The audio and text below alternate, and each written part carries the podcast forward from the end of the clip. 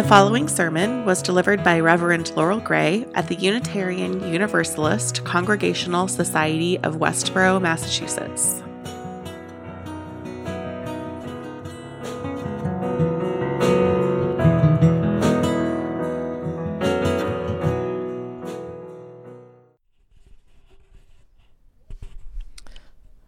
I've just finished reading Jennette McCurdy's new book, I'm Glad My Mom Died, which has maybe not a catchy title exactly, but a memorable one.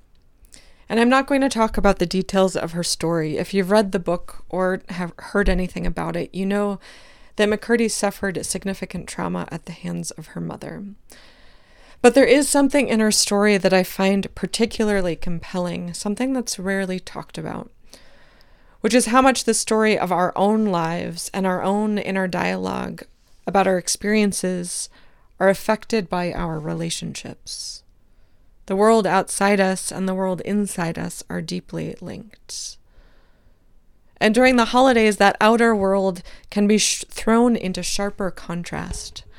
Changes to our family or friend groups can be felt extra acutely these are external changes that might leave us feeling sad or nostalgic or hopeless or maybe bitter. And add in that there's this shiny social media phenomenon where we feel all this pressure to have holidays as delightful and easy as everyone else's seem to be, because clearly other people's lives are lived in per- perfect lighting with total interpersonal harmony. Change draws our attention to what is, to what was, to what never was. Hold that attention together with unrealistic expectations of familial and culinary perfection, and we can fall victim to the space between what is and what we think should be. So let's begin by letting ourselves and everyone else be human. Let's acknowledge the narrative we tell ourselves about the ho- how the holidays should be Maybe even give that voice a name if it helps, so that we can notice when it tries to take over. See, the ability to foster gentler and more realistic expectations is a gift.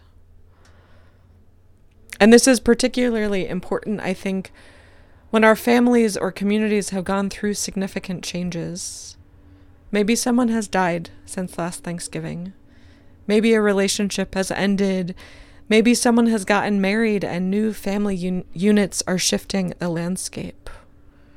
Maybe someone's sick, or you finally set a boundary that's been a long time coming. All of those things can feel acutely poignant this time of year. It's okay if it's hard. There's no shame in being human, no shame in struggling or grieving or feeling entirely uncheerful. Honesty can be a powerful antidote to all the posturing this time of year, one that allows for real connection. One of the most remarkable things to me about Jennette McCurdy's story was the way in which the death of her mother made it possible for her to attune to her own experience and tell the honest truth about her life, first to herself and then to the world's. Letting go of the stories about our families and ourselves to make room for honesty is not an easy task. McCurdy describes it as feeling like she was losing the entire foundation of her life. And yet, it was also the thing that made it possible for her to be fully alive, fully herself, without the constraints of her mother's abuse and self importance. That's an extraordinary thing. It's also deeply messy and painful and won't fit on a greeting card.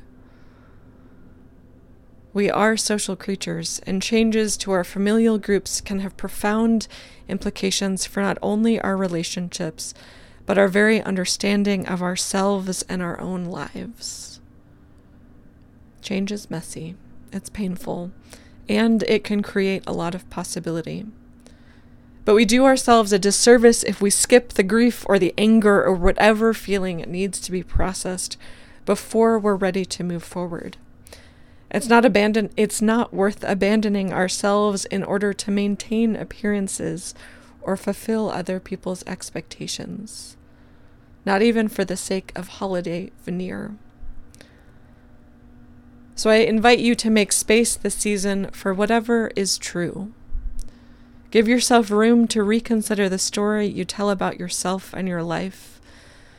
Notice the things that make your heart ache this time of year. Our own care and kindness is a powerful thing.